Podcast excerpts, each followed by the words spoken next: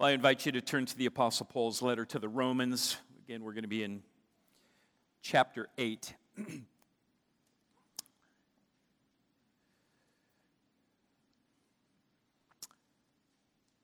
Contemplating his own conversion experience, his coming alive to Jesus, the uh, very gifted 19th century preacher Charles Spurgeon wrote this down.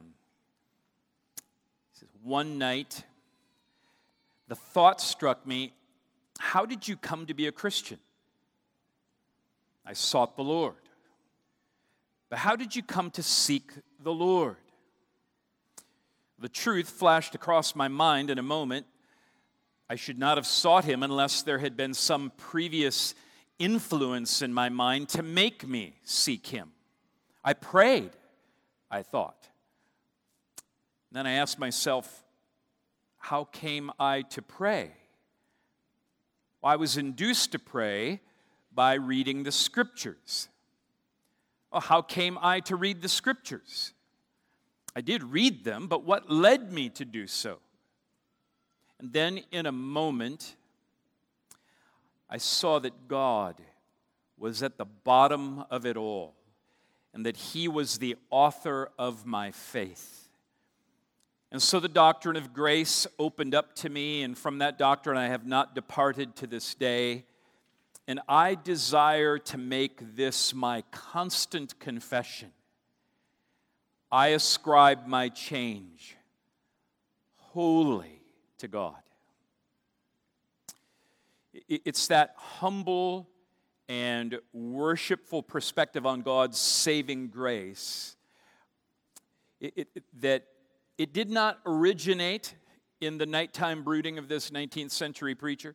N- neither did it originate with the great reformers, Luther, Calvin, others in the 16th century. It, it was a conviction also of a now I guess, somewhat well known third century North African theologian by the name of Augustine, but it didn't start there either. The Reformed doctrine of salvation, which we proclaim here at Emmaus Road Church, was the conviction of the prophets and the apostles, and in particular, Paul, who wrote this astonishing letter to the Romans through which we've been making our way since this past January since arriving in Romans chapter 8, we've slowed down. For the next three weeks, we're going to slow down even more in order to focus on the substance of, of just one verse, namely verse 30, where we observe what some have referred to as the, the golden chain. And it's in this golden chain that Paul describes what for centuries has been known as the Ordo Salutis. That's a Latin phrase that means the order of salvation. In Romans chapter 8, verse 30, Paul deals with the same question on which Spurgeon contemplated late that one night. How is it that someone becomes a Christian? And today we're going to give our attention to just two links in that golden chain. Those whom God predestined, he also called. Those whom God predestined, He also called. And how I pray that it might stir the same assurance, peaceful assurance, joyful assurance as it did for Spurgeon, and that we would humbly and gladly ascribe our change, our conversion, wholly to God. So I invite you um, to follow along, and if you're able to stand in honor of God's word, I'm going to read uh, from Romans I'm going to read Romans chapter 8, beginning in verse 28 through verse 30. Paul writes, And we know that for those who love God, all things work together for their good. For those who are called according to his purpose. For those whom he foreknew, he also predestined to be conformed to the image of his Son, in order that he might be the firstborn among many brothers.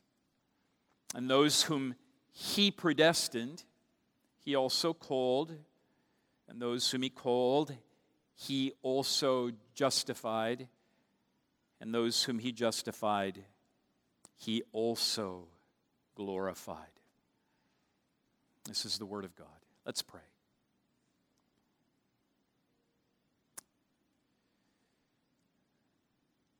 Lord, I just want to join into what has already been prayed, what we already have sought. We ask for the Holy Spirit. We ask for the working of the Holy Spirit. We ask, Lord, that you would be glorified we would see with the eyes of our hearts, we would hear with ears that can get a hold of truth. We want to sense your particular love, your particular care, your particular work in the lives of your people. And we want to know how sweet that is. We recognize what a miracle it is.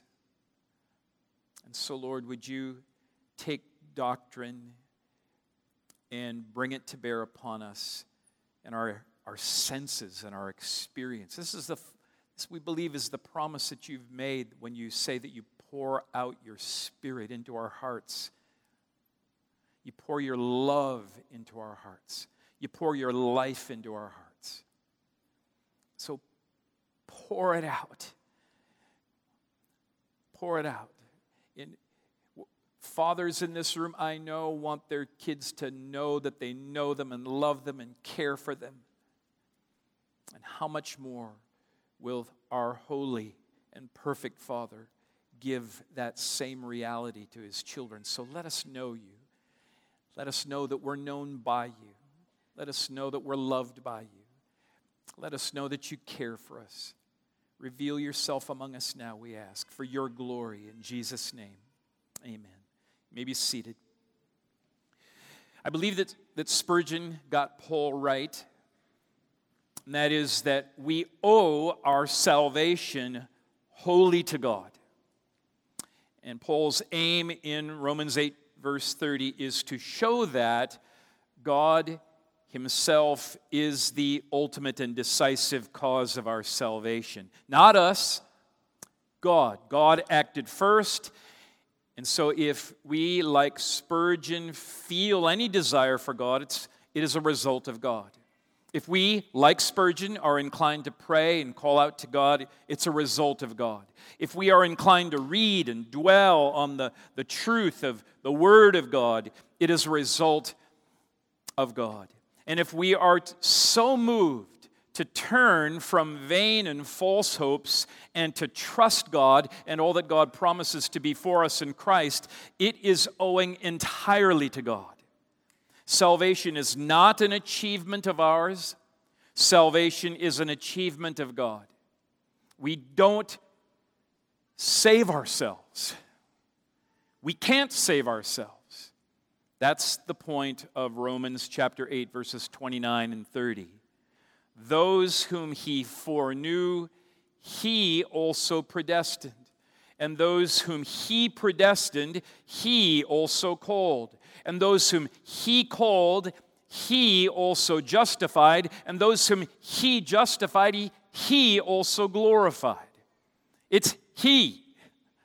He did it. And he did it all. And there is a necessary order. Glorification doesn't come first. One must experience justification in relationship to God the Father before one may experience conformity to the image of God the Son. And, and before one may experience justification, one must turn from hoping in the vain and false hopes held out by sin to trust the sin atoning, justice satisfying life and death of Jesus. And how can one who is dead to God, spiritually dead and unresponsive, turn to God in Christ? The Spirit of God must first make our spirits live and whose spirit lives unless God supernaturally calls and creates life into being within us in order that we might see Him as desirable and move toward Him. Loved ones, the, the links in the so called golden chain, they're perfectly ordered. They're perfectly ordered for a particular end that God gets all the glory. The links in the golden chain are of divine strength, so that nothing in heaven or on earth or under the earth or visible or invisible might break them. What God begins, God completes. And therefore, from beginning to end, salvation is a result of God. He is the ultimate and decisive cause of our salvation.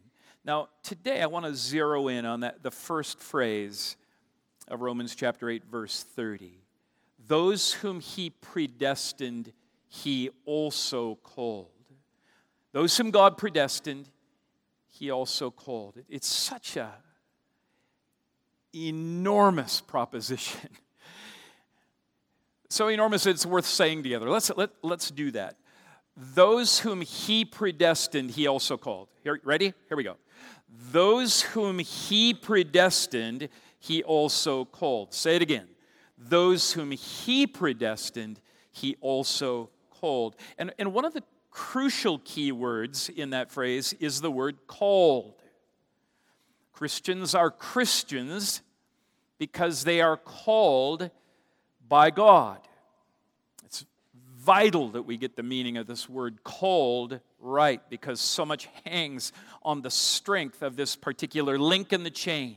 The Apostle Paul uses the word call 24 times in his letters, and each time Paul uses this word, it is it's employed as a metaphor for God's sovereign and effective action of bringing an individual to saving faith in Christ with all of its attended blessings. In other words, and listen now, calling, as Paul uses the word here in Romans 8, is synonymous with conversion.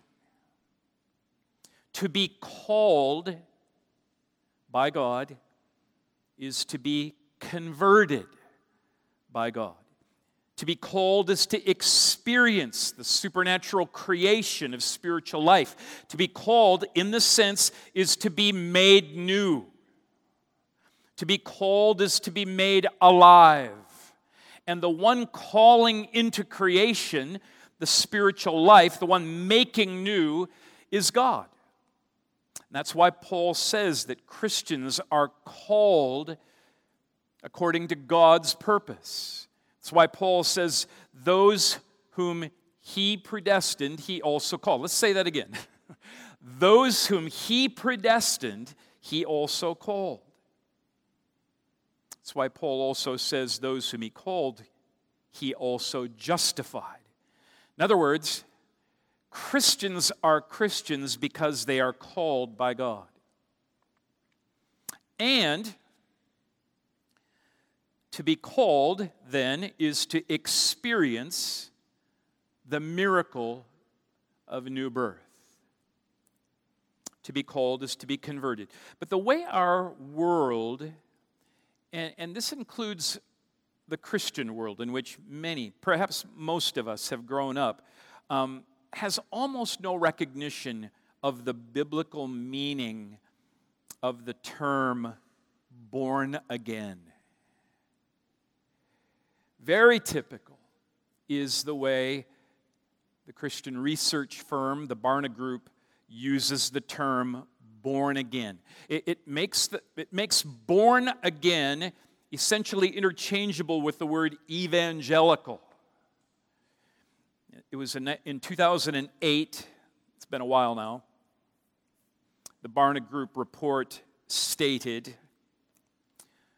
born again Christians are defined in our surveys as people who said they have made a personal commitment to Jesus Christ that is still important in their life today. And who also indicated they believe that when they die, they will go to heaven because they confessed their sins and had accepted Jesus Christ as their Savior. And then the, the report, after defining what born again means, went on to indicate that only 9% of those who professed to be born again. Only 9% of them tithed or gave anything to their churches. 80% of all the teenagers who professed faith had sex outside of marriage. If, you, if you're white and evangelical, you are more likely than white non evangelicals to object to having neighbors of color. In other words, according to the Barna Group research, born again Christians sin as much as the world, sacrifice as little as the world, embrace non biblical views of justice as readily as the world, covet things as greedily as the world, and walk a God ignoring walk simply as enthusiastically as the world.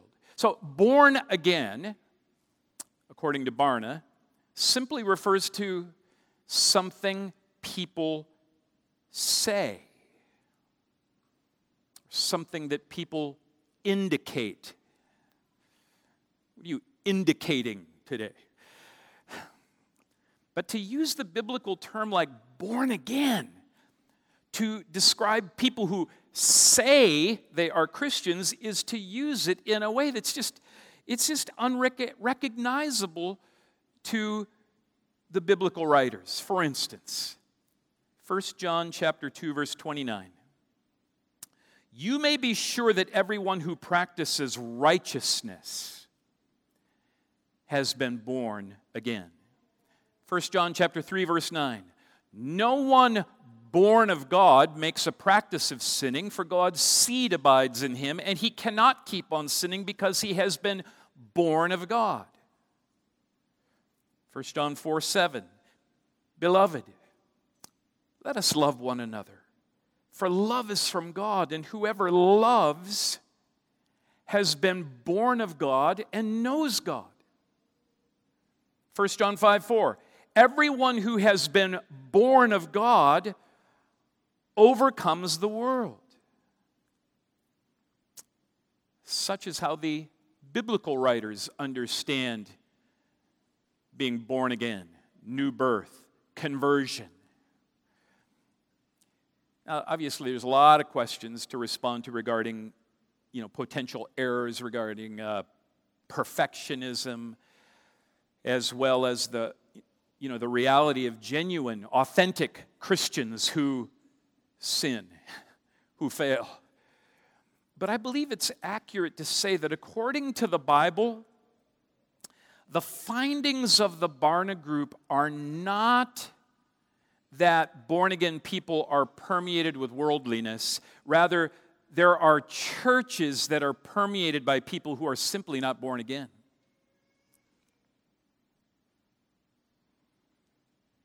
Mike Lawrence is right when he says that conversion is more than being nice or sincere. Conversion is to be made new. And conversion is what Paul is talking about in Romans chapter 8, verse 30. And nothing less than the supernatural call of God generating spiritual life within is going to make anybody new. Think of the uh, good I, I just lose count. I mean, has there been 40 babies born in the last year around here? Maybe 50? How many of those babies born among us in the past couple years, how many of them were conceived and delivered by themselves? None. it's just not how birth works. So consider then the necessity of God's call, his particular, effectual, supernatural call in generating new birth. Jesus said to uh, Nicodemus, He said, Unless one is born again, he cannot see the kingdom of God. That's pretty clear, right? If you don't experience conversion, if you don't experience new birth, you will not be saved. If you are not made new, you are not part of God's family and you will not go to heaven. And being made new is not merely something that you say or indicate. Being made new is something that God does. Uh, think about what we've seen so far in this letter. Paul writes in chapter 6, verses 17 and 18 Thanks be to God that you who were once slaves to sin have become obedient from the heart, having been set free from sin. That's supernatural. Romans 8 7. The mind that is set on the flesh is hostile to God, for it does not submit to God's law. Indeed, it cannot. It cannot. It cannot. Why not? Why can't an unconverted person submit to God's law? It's because we are spiritually dead. And dead doesn't do anything. In Ephesians chapter 2, verses 1 through 3, Paul writes, You were dead in the trespasses and sins in which, in which you once walked, following the course of this world, following the prince of the power of the air, the spirit that is now at work in the sons of disobedience, among whom we all once lived. Dead in sin, led by the devil, sons of disobedience Dead means dead, right? I mean, just it means we're insensible of the beauty and the worth and the attractiveness of the spiritual realities of God in the person of Jesus. And apart from a spiritual resurrection,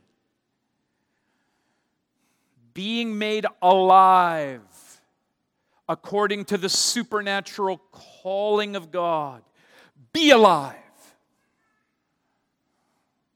Who's going to perceive Jesus and his work and his ways as compelling, interesting, sweet, attractive?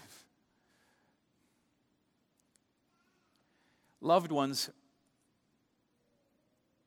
left to ourselves and to our own nature, is how one commentator puts it our spiritual DNA is disobedience. Our destiny is God's wrath. We don't just do sin, we love it. Jesus said in John 3 19, 20, This is the judgment. The light has come into the world, and people loved the darkness rather than light. They love sin rather than righteousness. Why? Why? How come? For everyone who does wicked things hates the light. So by nature, we're under wrath, and we love being there. The reason that we cannot submit to God is because submitting to God is something that faith does. And without faith, it's impossible to please God. And apart from the grace of God, no one will turn and trust God. But there is hope. And where does our hope come from? To break free from our natural inabilities? Here's what Paul writes in Romans chapter 8, verse 9. We've been here before. You, however, are not in the flesh, but in the Spirit. if, in fact, the Spirit of God dwells in you. Anyone who does not have the Spirit of Christ does not belong to Him. So, our only hope for salvation is that the Spirit of God must move into our hearts. Our only hope for conversion, for being made new, is the supernatural creation of spiritual life being called into being by God.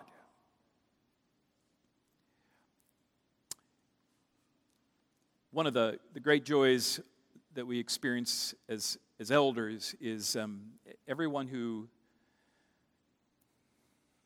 shows an interest in moving towards being members of our church, we, we get to hear their, their story because if, if you've, well, of course, you've seen the kind of covenant commitments that we make to one another, and you know, that we just say right off the bat that, that there's just no way that anybody would even be interested in making those kind of commitments, much less able to make those kind of commitments apart from the life of God within them. So we want to hear people tell us about their experience of, of this life, the spiritual life within them. So tell us your story. And, and so oftentimes people will say, well, you know, my story is, it's kind of boring. And uh, others, other, you know, some people every now and then will hear some really crazy story. You know who you are. Um, but most of the time, you know, it, it's not years of drug addiction, it's not years of alcohol abuse, it's not years of enslavement to sexual bondage or emotionally destructive relationships before somebody came to faith in Christ. Those are amazing. But, but for those of us who trusted Jesus, like when we were 10, and like the worst thing that we ever did was talk back to our parents you know, or whispered in the back row of the church service, you know, what was going on. I mean, those stories are kind of tame. But here's, I have a friend. he likes to say, resurrections from the dead are never boring. And if you love and trust Jesus, no matter if you were in bondage to drugs for, you know, 20 years. Or if the worst thing you'd ever done was whispered in the back row of the church during the service. You have been raised. You've been raised, and your conversion is not boring. Your conversion was necessary. New birth is necessary. Conversion according to the supernatural call of God to your dead, unresponsive, enslaved, captive, blind, blahness toward God is nothing short of a crazy, awesome resurrection miracle. And so, why is it then that when we talk about calling, effectual divine calling, particular calling. What makes that so unsettling? Isn't it because of the other key word in the golden chain is so unsettling? Predestination is unsettling. And because predestination is unsettling, well, then saying that God is the ultimate and decisive cause of saving faith is unsettling. But Paul writes, shall we say it together? Those whom, come on, those whom he predestined, he also called. Why does that make people cringe?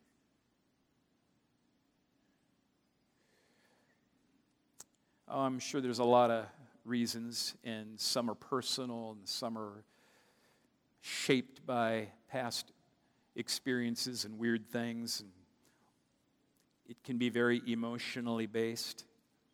But, but isn't it perhaps ultimately because God's effectual and predestination based calling, because that's what we're saying, right? Those whom he predestined, he also called. So to be called is based on being predestined. Isn't it because God's effectual predestination based calling confronts us with how utterly hopeless is our condition apart from his divine and regenerating grace? I mean, it's, I think it's appealing to hear you must be born again and think, oh, okay, I'll raise my hand. Good, I'll do that. I'll do that. When there's no way that anyone can do that apart from God's astonishing grace. I mean, I really mean it. Any teaching that makes salvation contingent upon God's effectual calling, God's predestining work, is unsettling. For a long time, it was unsettling to me. I avoided certain teachers in college in taught Bible classes because that's what they taught. And I didn't like that notion. I didn't want to hear it. And I think it's because it means that our conversion is something that is done to us as opposed to something that we do ourselves. And that just doesn't sit well with my impulse to get up and get it done.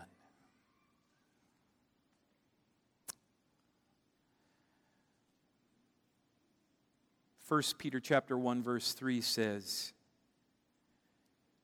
Blessed be the God and Father of our Lord Jesus Christ. According to his great mercy. You ready? He caused us to be born again to a living hope. He caused us. I've gotten much more comfortable now through the years when I tell my story of coming to faith in Jesus to quote 1 Corinthians chapter 1 verse 30 when it says it is because of him it's because of God that you are in Christ Jesus. Perhaps another reason it's unsettling to say that God is the ultimate and decisive cause of our salvation is that it confronts us with the, the absolute freedom of God. He's just free to do whatever he pleases. And that's what he does. He's the only entity, the living entity that exists that does whatever he pleases whenever he pleases. It's not true of anyone else. God's predestining a people to be saved is God's right and God's prerogative. It's what sets him apart as God. Nobody else can do that. And further, it's the very basis for calling into spiritual life and freedom those who will turn and trust Him. Those whom God predestined he also called. God's calling into being our spiritual life, the life by which we are then able to turn and trust Christ for our justification, is based on God's predestining us for such life and salvation.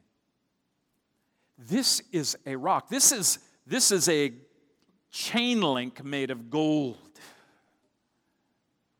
God's calling is based on God's predestining. And that predestining is based on the freedom God asserts to do whatever He pleases. Look for a, a moment here.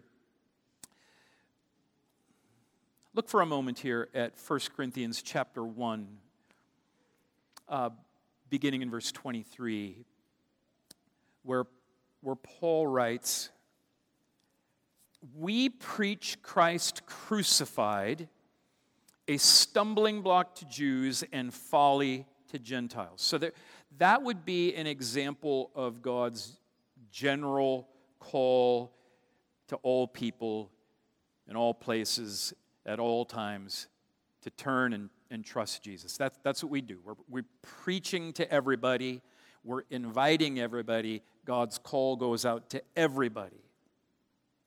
And then verse 24. But to those who are called, so now Paul's Paul's or he, he's he's got a different meaning this time to the word call. He, he's referring to the call of Romans chapter 8 verse 30. But to those who are called, both Jews and Greeks, Christ is the power of God and the wisdom of God. So there's this general call to everybody, but then there's an effectual call, a powerful call, a life giving call, a regenerating call, a resurrection of the soul call. And when those whom God has predestined to be conformed to the image of his Son hear that call, doesn't matter whether they're Jews, Gentiles, or whoever, when they hear it, the message of Christ crucified is powerful to them. It's wisdom to them. It makes sense to them it just puts everything together for them. The message of Christ crucified is glorious, it's beautiful, it's sweet, and it changes everything.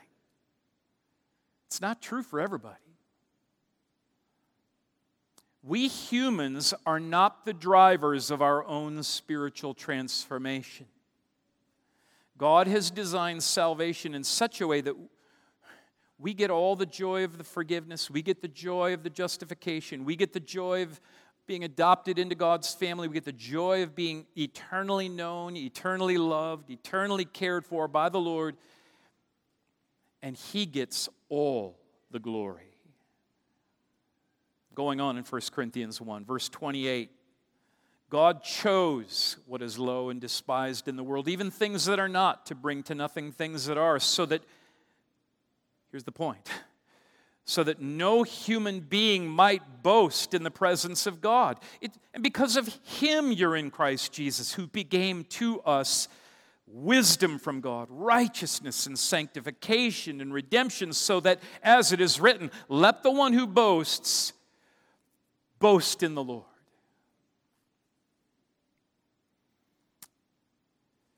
So, what does this mean for us? And there are so many things, so many fruits that flow out of being arrested by this. I'm just going to mention a few because we're going to stay in Romans 8:30 for a couple more weeks. But here, here are some virtues, right, that I believe this doctrine is meant to generate. This doctrine of, of God's divine, effectual, converting call and God's free, generous, sovereign predestining of those who will hear that call and respond. The first is love for God and love for one another. It's just meant to make us a loving people. If those whom God predestined, He also called, then one way we know that we're called is that we love God. Remember verse 28? For those who love God, all things work together for good, for those who are called according to his purpose. Being called according to his purpose and having spiritual life awakened in us, it produces love for God. That's how you know that you're called according to his purpose. We love God because he first loved us. But because God has first loved us, then we also love each other. 1 John 4, 7, and 8. Beloved, let us love one another, for love is from God, and whoever loves has been born of God and knows God. And anyone who does not love does not know God, because God is love. The doctrine of that those whom God predestined, he also called into being the spiritual life, it produces real affection for God, pleasure in God, and lay down your life's servanthood for one another. Here's the second thing. This might be one of the biggest things. It produces and shapes a humble people. When the, when the Lord opened my eyes to the beauty of His sovereign grace and my salvation, I, I just, I have to confess, um, you know, this was back in my 20s, and I, I, I know that I suffered from what others have diagnosed as early onset Calvinism. It was just, I was pathetic. I was, you know, I was so struck by the glory of God's freedom. It was like just being born again, again. I, was, I worshiped like I'd never worshiped before. I praised God like I'd never praised Him before. I was spiritually zealous like I'd never been spiritually zealous before. And I was an absolute jerk like I had always been before. I, I, was so enlightened, you know, I was so right. And everybody else was so, oh man, you're just missing it. You don't get it.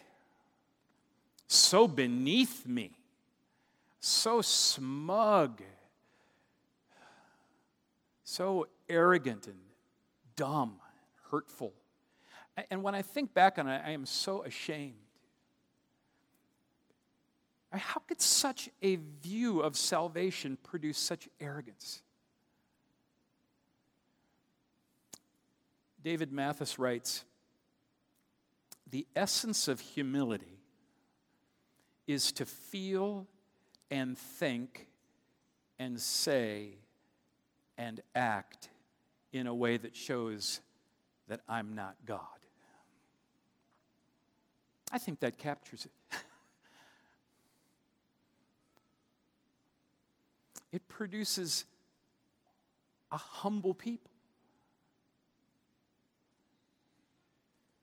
Not like we know it, here we are, we're the humble people, but, but it produces something real that's very different than that other thing. The doctrine of God's freedom and sovereign grace in our salvation is meant to shape a people a culture of humility. Here's a third thing it, it's, it's meant to engender confidence and boldness in witness and mission. It's not intended to create passivity. It's not meant to, well, you know, God's going to save people, then what do we have to do? No, it's just the opposite. It engenders confidence. It makes Spurgeons and Edwardses and Whitefields. if God is the ultimate and decisive cause of salvation, and if all those whom God has predestined are also called, and if all those who are called are also justified, then we can go and we can proclaim Christ crucified, risen, with the confidence that there's some out there who are going to be saved. They actually will be saved. It's not going to be just something that they said or indicated. I, years ago, I preached this text it's another place, another time. After the service, uh, a gentleman, a first time visitor to our church, he approached me. His face was sort of set like a flint, so I knew this wasn't going to be the greatest experience. And uh, with, with very you know, quivering voice, intense emotion, he says, I take it you're a Calvinist. And I said, Well, I do believe that God is the ultimate and decisive cause of salvation. And he responded, Well, then I have no idea how you could ever hope that anybody would be saved. Just stormed out, head down. and I was, I was a bit, besides being thunderstruck, I was a little disheartened by that and um, feeling sort of badly. Um, that maybe I messed this up. And, uh, but less than five minutes later, there was a dear, dear, dear old saint, woman whose unconverted husband we had prayed to be saved. We prayed for him to be saved for years. And she approached me with tears in her eyes and she said, You know, today, for the first time in a long, long time, I feel hope that God can give my husband the gift of new birth. That's the right effect. Finally, and again, we could say so much more.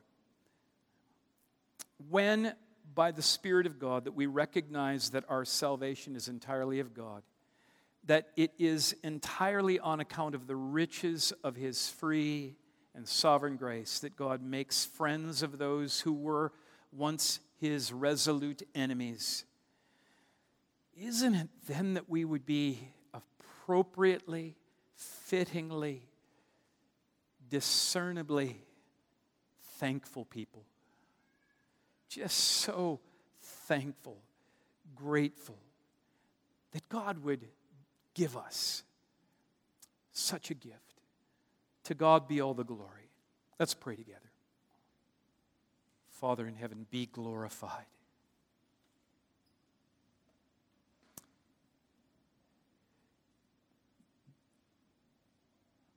We know that you are rightly glorified in putting your justice and your righteousness and your wrath on display in dealing with your enemies, rebels, appropriately. But would you be glorified here today by putting on display and by pouring out the workings of your Holy Spirit in such a way that, that we behold the glories of mercy? Mercy shown freely, not based on anything about us, not based on what family we came from, not based on anything that we did at the right time and the right way, not based on just how we got our theology all right, not based on, on all the, you know, the wise things that we have accomplished, not based on how humble we are, not based on how tenderhearted we are, but based on your free, free and sovereign saving grace. Be glorified in that. And, and reveal, reveal the wisdom, the beauty, the wonder of being given that blessing of hearing your call and beholding beauties in Jesus, that our hearts would turn and trust you. Astonish us with what a wonder that is. And so we ask you to come, Holy Spirit, and work among us. And be glorified, God the Father. Be glorified, Lord Jesus, in what you've done. Be glorified, Holy Spirit, in your work. Be glorified, we pray in Jesus' name. Amen.